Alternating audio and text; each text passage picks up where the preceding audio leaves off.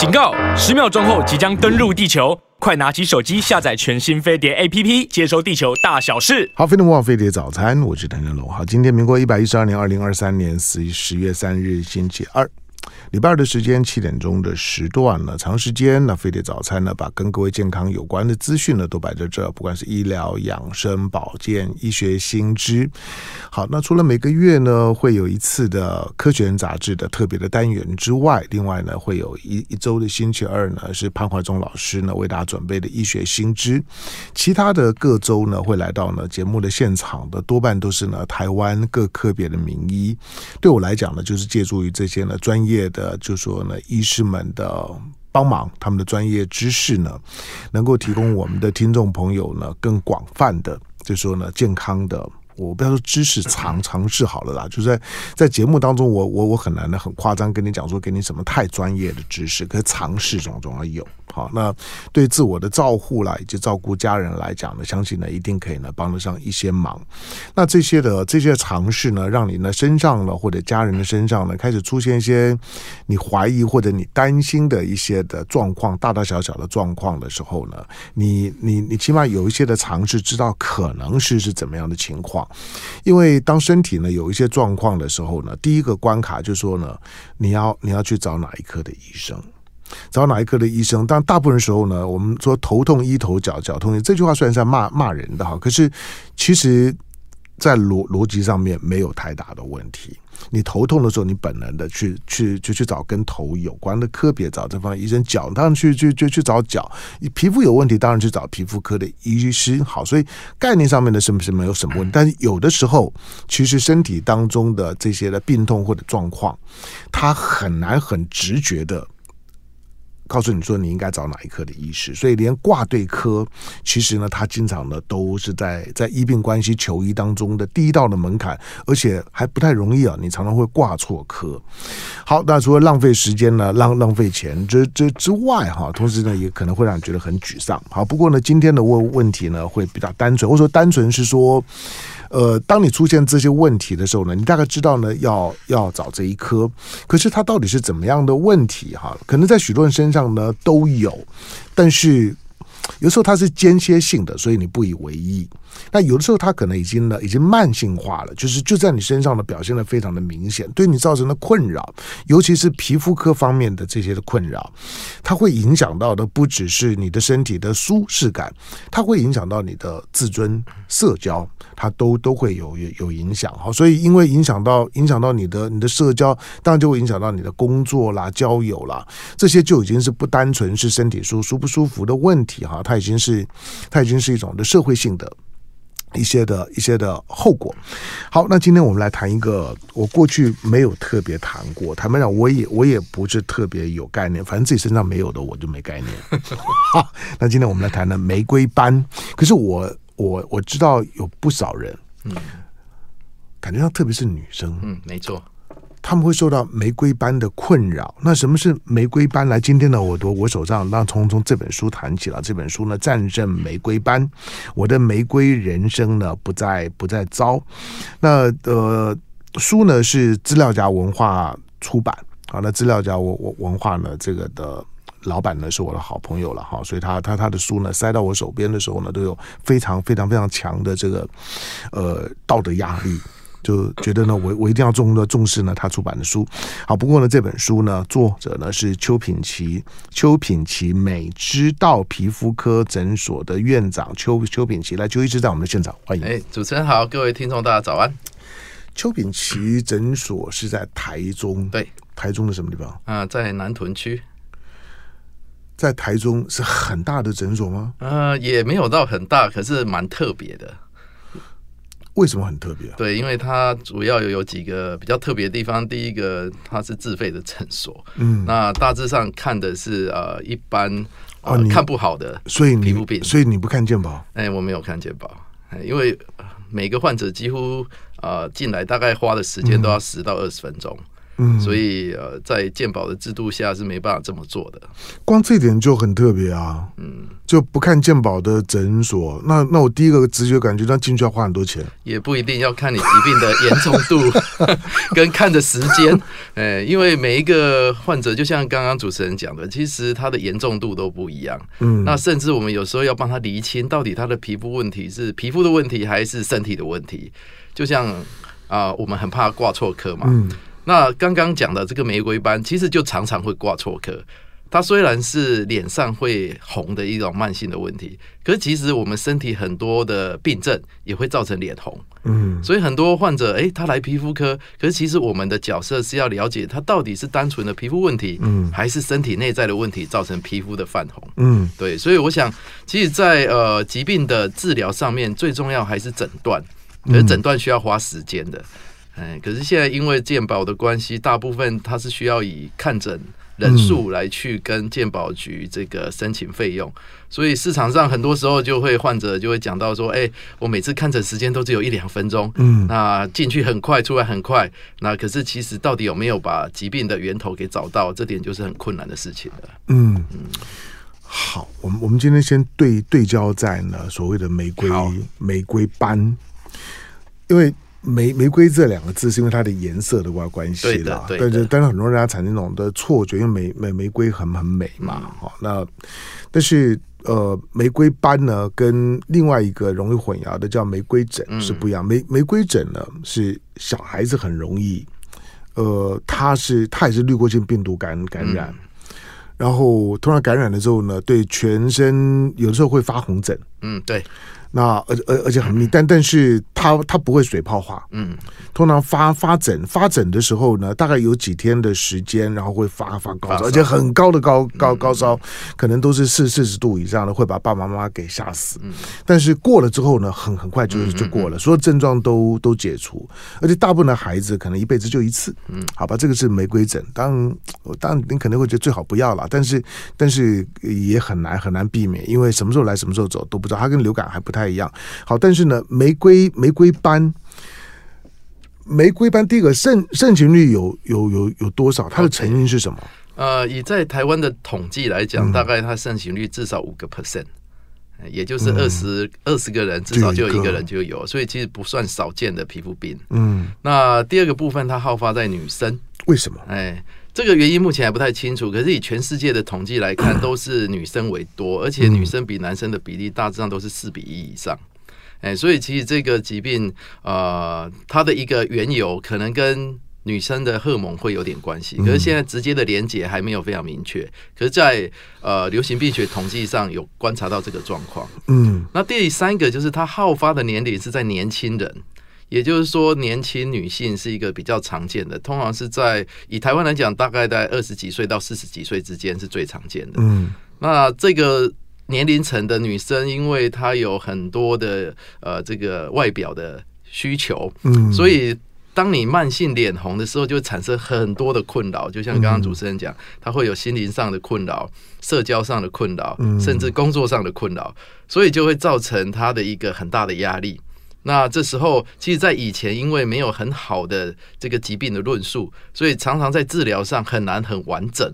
嗯，那这几年因为很多的一些新的治疗、新的药物的引进，加上我们对这个疾病的认识，所以对他来讲就可以有一个比较全面的一个治疗，所以才会有这本书的催生这样子。嗯，好，那这种玫瑰疹除了性别上面的差异，但因为女生又比男生又特别重视外表，对，整体来讲，那现代的女生又特别希望得到，就是说周围人赞美，赞美说哇，你素颜呐、啊，素颜都比比比化妆都还漂亮。所以素颜的时候呢，那个肤质是不是呢？又咪咪北跑跑吹盘壳，对吧？不过那个那个那个是对女生的那个至高无上的赞美。好，所以呢，皮肤的质感非常的重要。那这种的皮肤的玫瑰斑，它跟不同肤色的人种有差异性吗？OK，好，这个玫瑰斑很有趣哦。以目前世界上的统计资料来看，是白种人是比较多的，它跟肤色是有点关系。越白的人，他越容易。那跟住宅住的地方有关系，像北欧欧洲人哎，或者是北美，它的盛行率就比亚洲来得高。嗯、哎，所以其实这个疾病它还是有一些跟种族有关、跟肤色有关，甚至跟你的地区有关。嗯，所以它其实是一个蛮复杂的一个皮肤状况。嗯，可是这几年因为慢慢的借由一些这个我们皮肤的菌落的研究，或者是基因的研究，才慢慢可以去了解这个疾病到底发生了什么事情。嗯嗯，那到底发生什么事？其实简单来讲，它跟基因是有点关系。那它的一个后续造成的问题，就是我们皮肤，尤其是脸部的神经血管会产生过度敏感的反应，让它产生血管容易扩张、泛红的情形。嗯，那这个泛红久了呢，它容易造成我们皮肤上面的一些菌落的失衡，尤其是这几年很流行的一个呃共生的寄生虫，叫做毛囊螨虫。嗯，这个虫其实在很多成人的脸上都有，只是多数人其实会跟它和平共处。可是，在玫瑰斑的患者上面，它常常会造成过度增生的状况，嗯，又又再让这个整个疾病的发炎更严重。对，它是一种住在毛囊开口的一种螨虫。对，听听听起来就有点恶心。哎、欸，是的，没错。很多人看到的时候，其实刚开始都会吓一跳，因为大家都几乎没有想过脸上会有虫住在那里。嗯可是这个虫其实是在我们呃人类的历史上已经非常久了，它大致上其实并不是非常危害很大的虫。我们裸裸裸视可以看得到吗？嗯、看不到，它要用显微镜才看得到。这么小？哎、欸，对，啊、欸，所以其实我们一般呃现在在处理玫瑰斑的时候，我们常常会听到说要验虫这件事情。其实验的就是这只虫，叫毛囊螨虫。那为什么会去做这个检验？就是因为很多毛囊螨虫增生的状况，它会跟玫瑰斑的发炎会有合并的状况。嗯，只要你把毛囊螨虫的增生处理下来，它的玫瑰斑的发炎也会处理下来。所以其实现在这两个疾病，我们常常会合并在一起的治疗或处理。嗯嗯。我听你这样讲，它它就是一个，特别是脸部皮肤的皮肤生态问题啊。哎，对，所以这个生态的问题也是这几年才发现的。因为呃，在二十多年前，我们其实不太在意我们脸上的。各种的微生物的菌落，嗯，哎，因为大家都是对看不到，而且也没有很好的方法可以去检查。嗯，那因为这二十年来很多的一些生物科技的进步，我们现在已经可以了解，呃，无论是皮肤或肠道的一些菌落。所以像这几年流行的益生菌，其实就是改善肠道的菌落。那我们皮肤的菌落更多，哎，而且更复杂。在每个地方还有不同的一个分布，那我们慢慢才发现说，这些菌落一旦失衡，也会造成皮肤的问题。嗯，哎，所以像啊、呃，以皮肤科最有名的，像是青春痘，它就跟痤疮杆菌有关。嗯，那像脂漏性皮肤炎，它跟这个皮屑芽孢菌有关。那另外就是毛囊螨虫，它跟玫瑰斑有关。嗯，哎，所以其实呃，慢慢的发现，其实我们皮肤不是只有皮肤自己而已，它还有很多的邻居。那还有很多我们身体内在的状况也会影响到它，所以整个皮肤病的一个思考就变得只是单纯从皮肤出发，变得要更广泛，才能够完全把这个疾病给掌握。所以每个人脸上的这样的一个一个，就是说皮肤的生态环境是不一样的，那也不一样的。那这种生态环境的好坏，以至于这些的这些的菌。或者是或者是虫，在你脸上的繁殖的情况，是不是一个很强势的品种？它跟它到底是跟皮肤表面的环境有关，还是跟你的健康情况有关？嗯，这个问题很好。简单来讲是都有关，因为这个无论我们脸上的呃菌或者是虫，它其实大致上是被动生长，嗯，因为它跟我们皮肤之间是一个共生的关系。意思也就是说，它不会主动去造成皮肤的问题，除非你的环境改变。嗯，像我们在临床上常常发现，其实这个呃毛囊螨虫，它跟我们皮肤其实大致上是井水不犯河水的，它过它的，我们皮肤过我们的。可是，在某些特定的状况，它就特别容易造成它增生的情形，像我们这几年常做的一些医美镭射的处理啊，或者是换肤啊、做脸啊，啊，或者是在脸上擦一些比较油的化妆保养品啊。而造成我们皮肤本身的一个无论免疫系统或者是皮肤的障壁功能，它改变了，改变了以后，它这个菌落或者是虫呢，它就会过度的生长，因为这个是我们生物体的特色，就它察觉到环境有威胁的时候，它就会开始长一堆东西，长生小孩，所以当它菌落就会开始生长的时候，它就会超过我们皮肤可以忍受的范围。那我们皮肤忍受范围一旦超过，我们皮肤就会提醒这个生物体，有威胁。嗯，那可是我们皮肤本身免疫系统没有办法把这些共生菌落给杀死，所以变成就是一个恶性循环的状况。就是当你不知道你这个做法会造成这个菌落的失衡，结果你一直去做，做了以后菌落就失衡了，失衡之后它会造成免疫的发炎，发炎之后呢，又这两个又没办法去做一个处理的时候，它就会越来越严重。所以玫瑰斑其实常常它为什么会变成慢性，就是因为你源头一直没有去把它。处理下来，它一直发炎，发炎之后，我们免疫系统它就只能提醒你，可是它没有办法做任何的事情，嗯，结果最后就搞到最受伤的就是皮肤，嗯，哎，那这个皮肤除了泛红之外，有时候会长疹子啦，会痒啊，会刺啊，甚至会痛，那甚至会有脓疱，那这些其实都是一个皮肤的一个发炎的表现，嗯，那所以其实很多时候。在我们传统，其实看到皮肤这些不舒服的症状，常常都会想要用治标的方式去处理，嗯，就给他类固醇啦，或吃点止痒的啦。结果后来发现，这样的方法是没办法解决问题的。它是必须要去了解你这个疾病的源头之后，从这里拿掉以后，它后面的问题就不见了。嗯，哎，所以呃，这几年其实慢慢的，我们在皮肤治疗上面，尤其是针对慢性病啊，就不是以这个头痛医头、脚痛医脚的方式来进行，就是必须要去寻根溯源，了解它到底这个疾病的源头是什么，那每个人的原因是什么，那才有办法从这里去处理，它后面的事情就不见了。嗯，哎。好，进广告之之前，我把刚那个那个问问问题啊处理完。就是您的意思，就是说，有的时候你对你的皮肤做做太多的清洁、太多的保养，嗯、有的时候反而会导致了这个螨螨虫的过度生长，没有错，尤其是错误的保养。OK，所以因为我们我们有时候会说啊，你要保持清清洁啊，才但是。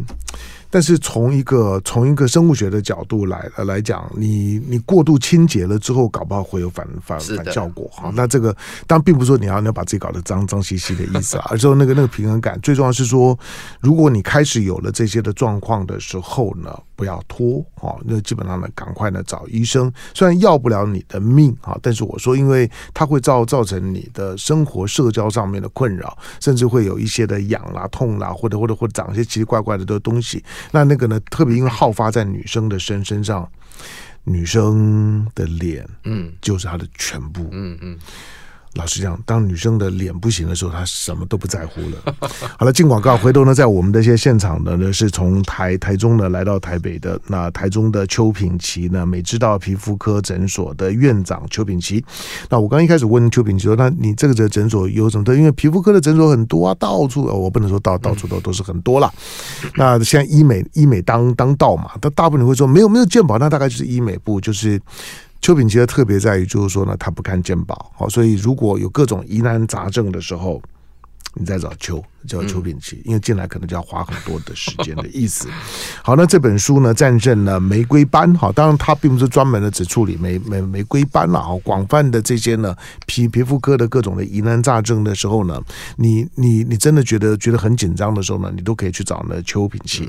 好，那但是呢，我们今天的重点呢摆在呢这本书。这本书呢是以呢玫玫瑰斑呢为主题，战胜玫瑰斑，我的玫瑰人生呢不再糟。那资料夹文化出版哈，你在在网络上面或者实体书店呢，你都可以买得到。来广告，广告回头之后呢，继续访问邱品奇。好，飞碟模仿飞碟早餐，我是唐家龙。来，今天星期二的时间啊，那那邱邱品琦刚刚跟他聊了一段之后，我才发现，嗯，认认识他认识的有点晚哈，要不我可以，我觉得他可以在飞碟早餐发发挥的作用还更多。好，那在我们在我们这些现场的呢是呢邱品奇美知道呢皮肤科诊所的院长哈，那邱邱品奇邱院长呢在我们的现场，当然我我主要透过这本书了，这本书呢战胜玫瑰斑。我的玫瑰人生不再糟。好，那资料夹文化出版，那因为资料夹的出版呢，它本身呢都都是图文并茂的哈。里面的里面的第一个就是你看的时候呢，不会不会不会有负担。第二个就是说，它里面提供的这图表啊、资资讯啊是非常多的哈，方便呢你在某些呢特特殊的一些呢身体状况出现的时候呢，资料夹文化呢出版的这些出版品，往往能够呢大致上面呢解解决掉你大部分的困惑。更进一步的，你就可以呢去去。找医生，我说找医生是一门学问啊！如果你对问题的本质不了解，光恐慌呢是没有用的。你要找对医生呢，都非常的困难。好，我我继续访问的邱品琦。我们刚才讲到的玫玫瑰斑，因为因为皮肤的表面跟颜色有关的这这些的状况，过过去可能大部分时候我们会在乎的是黑斑。嗯有的时候呢是白斑、嗯、汗斑，嗯，那这种叫做斑的哈，就有点麻烦了。第一个叫做斑的多半都有一个有一点顽固性，OK。第二个就是说，因为它大部分都慢性化。而且通常表现出来的是不痛不不痒，所以痛跟痒它会对你有种提醒跟干扰嘛，所以你你发现态度会比较积极。但是当它叫做斑的时候呢，你会发现人对斑的惰性很高，往往就是说呢，不知不觉当中呢，它就它就慢慢在扩散。嗯，那人慢慢有了惰性之后，就会倾向于一种态度，就是说等到等到再怎么样的时候呢，我再一起处理。好，通常呢，大概都是都都是这样的一个一个一个变化的过程。那白斑，那但是我们今天讲的玫玫瑰斑，虽然它也是斑的一种，不过。在我的经验当中来讲，它不像白斑啊、汗斑啊、黑斑啊这么的普遍。可是你刚刚说有百分之五的盛行率，而且以女女生为主，而且以脸部为为主，那这个就还是一件很严肃的事儿了。那它跟我们刚刚讲的白斑、黑斑的这种呢有颜色的斑块化的这些皮肤症状有什么不一样？好，OK，其实斑呢，在皮肤科简单来讲就是颜色不一样，嗯，就叫做斑了。对，那我们皮肤其实原本是一个非常均匀的一个颜色。那它如果比原本的颜色来的深啊，来的褐色或黑色，那就叫黑斑。嗯，那比原本的颜色来的白，那我们统称就是在白斑。嗯，那比原本颜色来的红。那我们就叫做红斑，嗯，所以其实，在皮肤科啊，讲到斑点，大部分就是这个黑白红这三个颜色。可是黑白红这三个颜色在意义上不太一样，黑跟白的部分主要是跟黑色素细胞的一个功能活性有关，所以它大致上是不太会有明显的发炎反应。所以常常就会像主持人讲的，就是通常等到发生的，通常到一段的时间才会想要处理。只要不在脸上，对，因为他没有什么不舒服，嗯，哎，他没有什么不舒服，所以通常就是有爱观瞻的时候，或者是你真的觉得真的长太多，那才会处理。可是红斑就不一样了，因为红斑简单来讲是皮肤受到刺激以后产生的神经血管的一个反应产生的状况，所以这个时候其实常常代表的是皮肤受到一些威胁，或者是它在发炎。那一般来讲，红斑常常还会伴随着这个呃痒，或者是刺，甚至会痛或脱皮。所以其实多数的人在遇到红斑的时候，通常呃比较严重的时候，他会早一点就来就医。嗯，哎，像湿疹就是最常见，或者皮肤炎，哎，你就摸起来会红，看哎，或摸起来会粗，看起来会红，那这就会早点处理。可是玫瑰斑呢，它比较慢性，意思说它皮肤看起来是红，可是红呢，通常是会退的。虽然退的慢，可是会退。它它是一出来就一大片，还还还在会从一小块一小块慢慢。它常常最早发生就在脸的中间，像是在鼻子啦、眉心啦，或者脸颊内侧，还有下巴。那为为为为什么？为为什么会在这一区？目前的猜测是因为这区的它的反应跟我们神经连接比较强，也就是说，它跟我们的表情会比较有关系。像我们在害羞的时候，其实大部分也先从脸开始红。我们遇到热的时候，也大部分先从脸开始红。嗯，我们脸对于环境跟神经的一个刺激是比较敏感的。嗯，所以它这个玫瑰斑呢，又刚好跟螨虫有点关系。这螨虫长最多的也是在这个区域。嗯，所以变成其实在呃玫瑰斑最早的一个表现就是慢性的脸红，意思也就是说，在同样一个状况下，别人的脸不红，你却红起来，或者是同样的状况下，别人的脸红只有一分。可是你却十分，而且你要很久才会退，嗯，这个就是它最早期的一个表现。通常还没有什么不舒服，就是你脸特别容易红，不会退，嗯。可是到了这个呃久了以后，你不治疗，它慢慢的这个红的范围会扩大，嗯，而且呢，它会越来越难退，甚至它会长像痘痘一样的丘疹或脓泡，嗯。在更严重的，甚至你摸起来都会粗粗的，哎，所以它其实是有一连续的一个过程会变化。那这几年还会，我们还发现，它甚至放久了以后，还造成眼睛的问题，眼睛容易会红啊、痒啊，甚至会有一些这个呃睫毛的一个状况，睫毛这个发炎的状况。所以这个在整个的一个玫瑰斑的表现，它其实不是只有脸的问题，甚至这几年还发现跟眼睛有关，甚至跟身体内在有关。玫瑰斑的患者常常会合并一些神经上面的状况，像呃偏头痛。或者是精神上的状况，像是这个会焦虑啊，会忧郁啊，嘿，甚至还有一些肠胃道的一个失衡的状况。所以其实我们现在慢慢的了解说，其实，在很多的皮肤病，它的一个互相影响是很明显的。嗯，只是我们如果只从皮肤上去看，嗯，常常只看到一小块的部分而已。你要必须要先了解它这个疾病的病因，还有跟我们其他身体的一些互相影响，我们叫做共病，哎，共同的共疾病的病。那大家一起来思考这个有没有互相的关联，那再去处理，这样子它的一个效果才会比较好。好发在年轻女性脸，脸上，嗯，好。我我刚刚突然想到，就是说，女生如果比男生好发，有没有可能是因为？女生的脸比男生干净，嗯，那男生反正就不爱干净嘛。其实不进来了，其实 因为女生哦，其实常常会要上妆，嗯，那上妆如果没有卸干净的话，其实这也是一个问题。对，当然这个是这是女女生特有的困扰。当然我们我们因为在这个在媒体工作，偶尔也也会上妆，但是上到像像女生那种常态性的上妆是没有的。好，那玫瑰斑它会传染吗？哦，不会。玫瑰斑大致上来讲，它是它不是传染性的问题。嗯、可它既然是跟螨虫跟你刚刚讲的螨螨虫有关，好，嗯，可是这个螨虫其实没有这么强的传染性。这样很多患者就会问说：“那我脸上这个虫是哪里来的？”嗯，其实大部分啊、呃，我们现在研究觉觉得啊、呃，这确定是几件事情。第一个，出生的婴儿是没有的。哦，所以它其实不是，对，它绝对不是先天传过来的。嗯，那不像有些我们的像 B 型肝炎，你有可能是从妈妈直接传给小孩，那个不是。那这个毛囊螨虫大概什么时候跑到脸上来的呢？是小朋友的时候。那小朋友的时候，因为我们人类是一个群居生活的一个环境，所以在小婴儿的时候，因为他没有任何谋生能力，所以他必须常常是爸妈他要。抚养他，他才有办法存活下来。嗯、这时候抚养常常就要抱着他，嗯、会亲他，或者是脸会靠脸。对，嗯、那这时候成人上的这个毛虫，慢慢的就会转移到小朋友身上来了。嗯、那转移过来之后，就像我刚刚讲，他其实他不会有什么很强烈的发炎反应，嗯、所以你根本不知道，根本不知道。它通常要到了成人，就是我们的皮肤开始出油了以后。因为这个虫它没有什么食物可以吃，嗯，它的食物最主要就是我们的呃出的油的皮脂跟我们一些角质的细胞，就是这样。所以它其实当你出油多的时候，它食物多就会多一点，嗯。那多一点的时候呢，当我们青春期的时候，又常常会产生青春痘的这个问题，嗯，这个问题又会造成我们皮肤的一些发炎反应。当我们皮肤慢性发炎的时候，它就对这个虫的压制能力就会下降。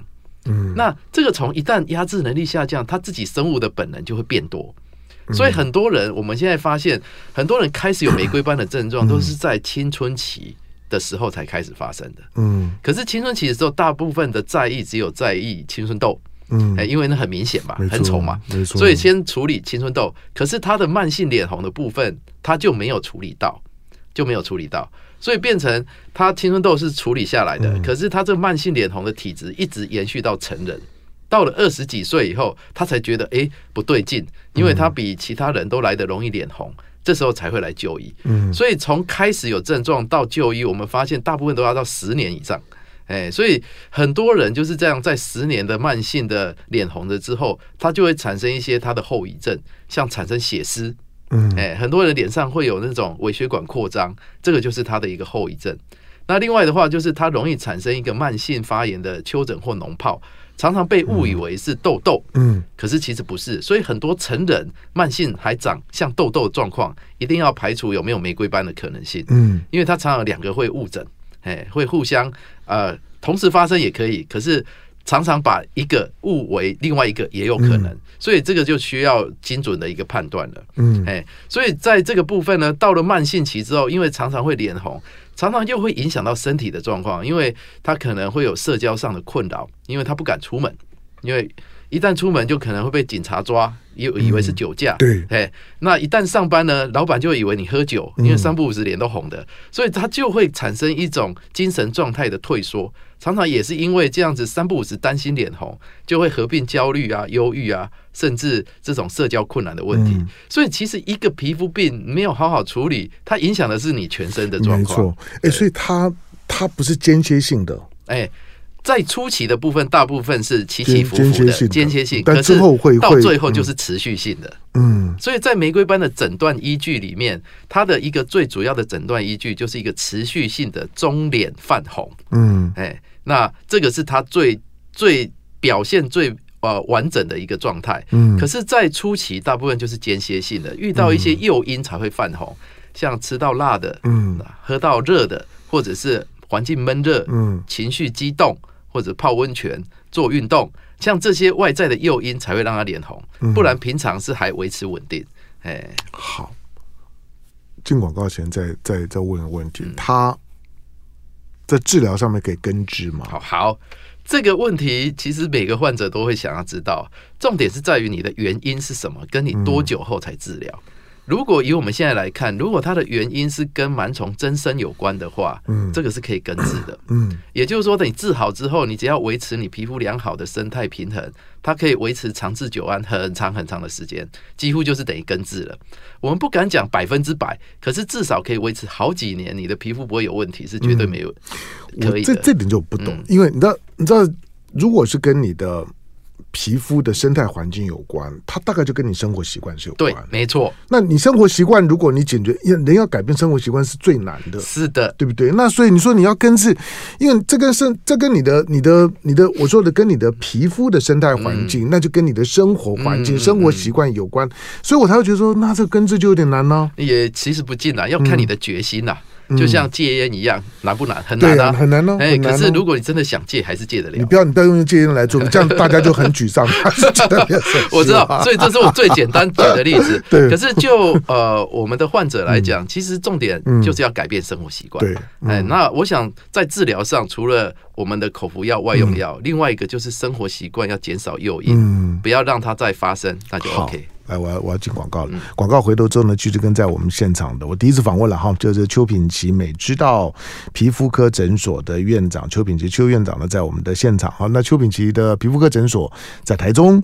好，那如果在中中部的地区啦，等你说北北部就要下去找，那那你就那就自自自自己约吧哈，因为那个那应该都都约诊吧，对不对哈？因为像像这样一个非非健保的门诊的话，我建议你一定要约诊哈，你不要呢自己去挂号哈，它不是挂号的问题。约诊，因为通常像这种的专业的诊所，没有没有健保，同时你。要约诊，同时看诊的时间呢，它会比较完整，也多半都会比较长。或者说，针对你主诉的症状，医生会花很多的功夫去做呢，包括周周边的，包括针对病症的一些全面的了解，它比较花时间。所以呢，约诊之后你要问清楚大概需要多少时间哈，你不要呢只留个十分钟、二十分钟给医生，医生呢连了解问题都很困难。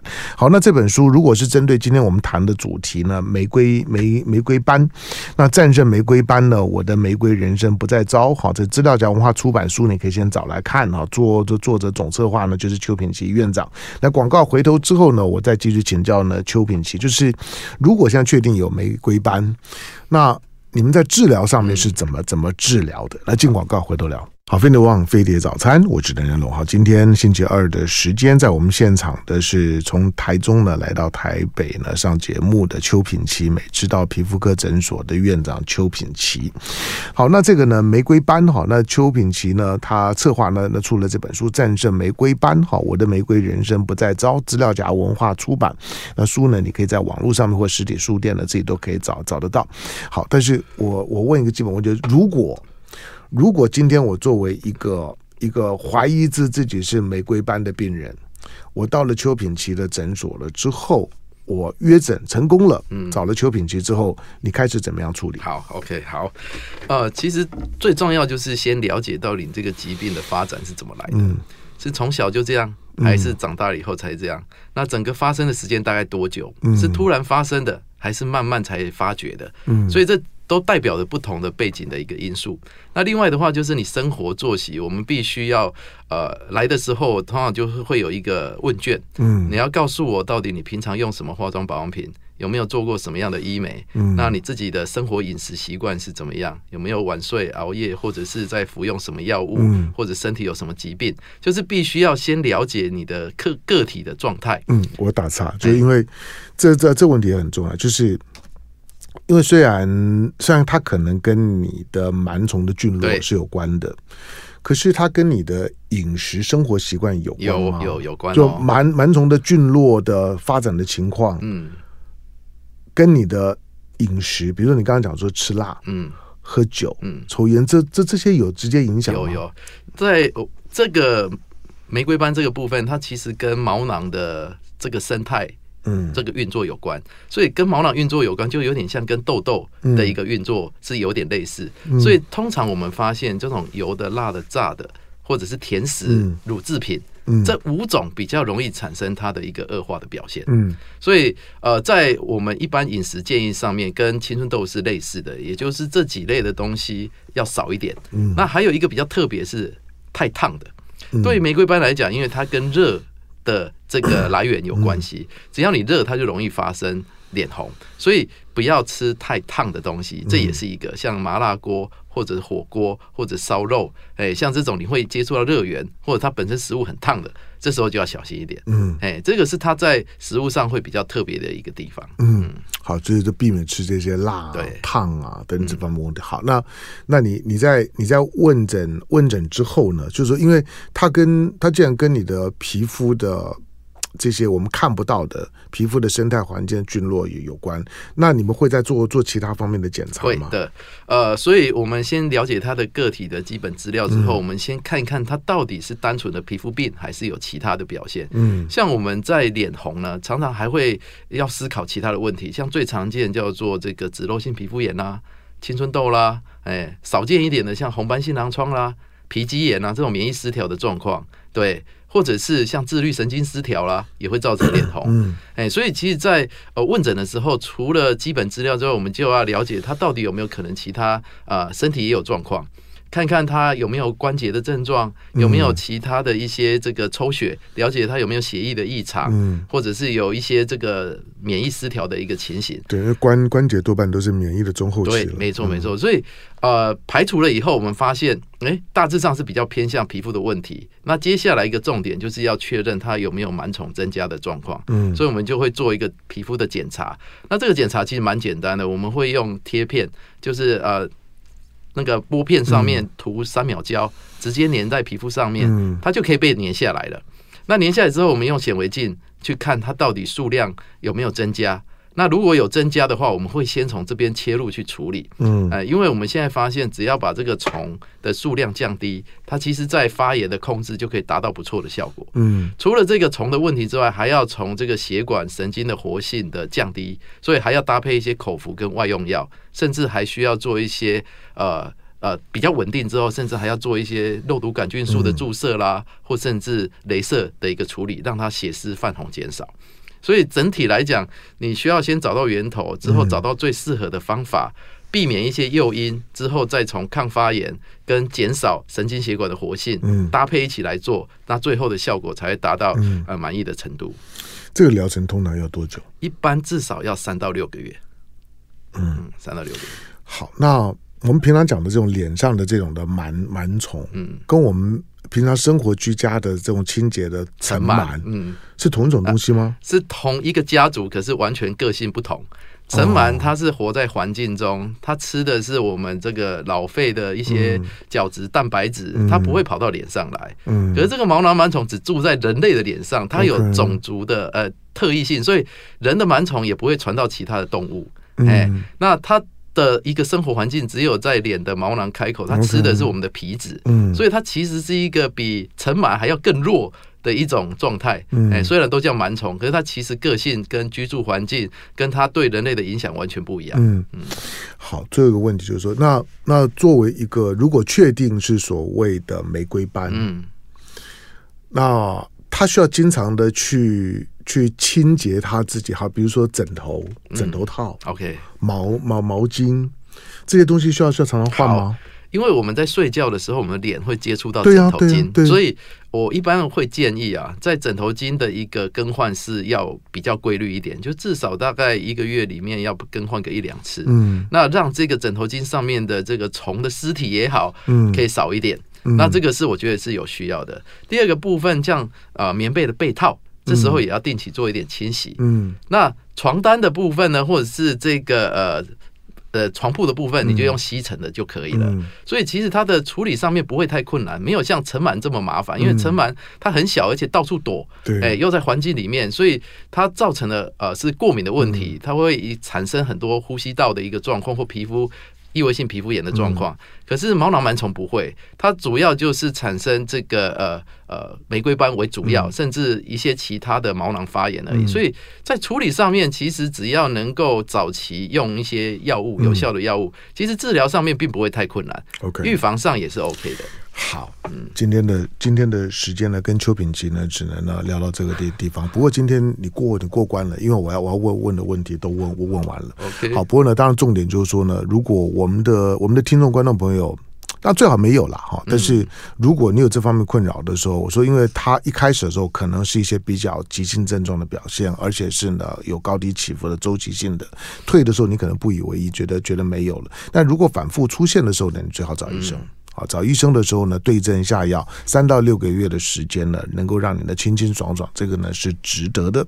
至于呢，其他的属于你自己的饮食啦，或者说呢生活生活习惯啦，那就是呢各个个人的个人造业，个个个个人担，那就听医师的哈。该做怎么样的调整清洁工作的时候呢，照着做，因为呢，它确实会给你的生活跟社交呢带来一些一些困扰。